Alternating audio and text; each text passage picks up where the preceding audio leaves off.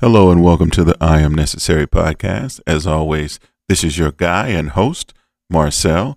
And before I get into anything, I want to take a second to give a shout out to some of my biggest financial sponsors Nick Poinier, Satchio Felton, Preston Cannon, Sandy Hume, and my boy from the V, Sam Brown. All right. Thank you guys for the love and support.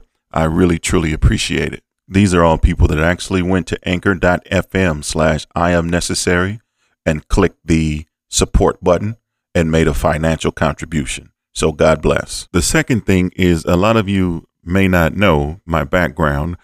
I've served as a mental health rehabilitation specialist. I have ran process groups, conflict resolution groups, anger management groups, facilitated addiction counseling session, done motivational speaking, so on and so forth. So I have a service that's called the Trusting Ear. That's the Trusting Ear, and that can be found at thetrustingear.com.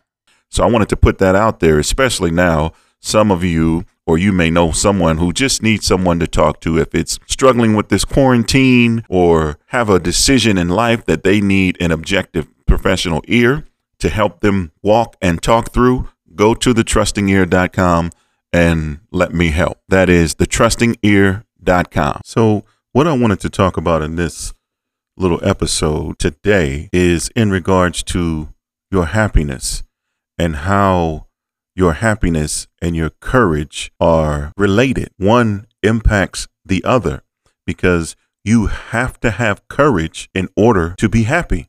Why, you ask? Because happiness requires courage. Let me say that again. Happiness requires courage. So the question is, do you have the courage to be happy? Because your happiness may mean cutting someone off or out of your life that you care about, but they're just not conducive to your growth and well being. Do you have the courage? Your happiness may mean acknowledging addressing and changing your habits?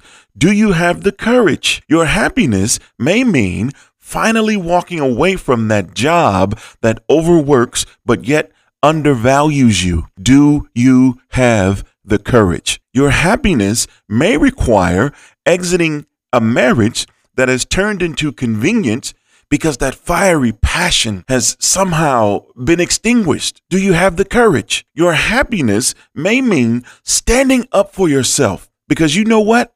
You do matter.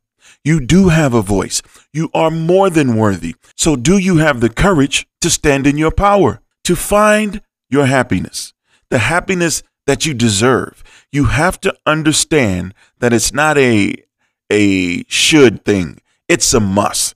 It's a must for you to summons the courage to stop watering those dead plants in your life. It's time for you to own and experience your true happiness.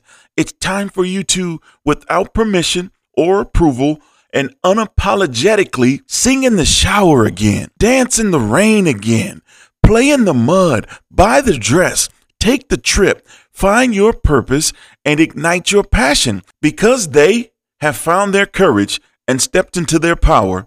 A new pilot just took their first flight. A new teacher just taught their first class. A new surgeon just performed their first surgery. A new chef just produced their first menu. A new author just completed that final chapter. Some of you may be finding fuel from what I'm saying right now, but I know you're still battling that game of tug of war of fear, a sense of self doubt. Am I good enough? Am I capable? Do I have what it takes? And so I say to you, starve your fear by feeding your courage, your confidence. You do have what it takes. You are enough. You are more than capable. Check this out. Imagine, let's let's imagine that you hated riding bikes because you weren't very good at it. Now, imagine that something happened to you, God forbid, and you ended up in a coma that lasted, I don't know, a week or so. Okay? Follow me here. Now, when you awoke, let's say you lost some of your memory, no recollection of who you used to be or what you used to do for a living. And when you ask your friends and family who you were or what you used to do, What if they told you that you were a world class cyclist? How do you think you would approach bike riding now? The same thing that you hated because you felt you weren't good at it. You probably would mount the bike with a sense of confidence, zest, vigor, joy, and pride. So then I have to ask you, what changed? You know what changed? Your perspective, your thoughts about bike riding, your belief. That's it. So you are capable. So claim your courage from the lost and found. And today, take the first step to unlearn and retrain your mind and spirit and strengthen your belief and go get it. Go find your courage. Thanks for tuning in. This is your guy, Marcel. And as always, be needed, be necessary. And if you made it wrong, make the time to make it right. And I'm out.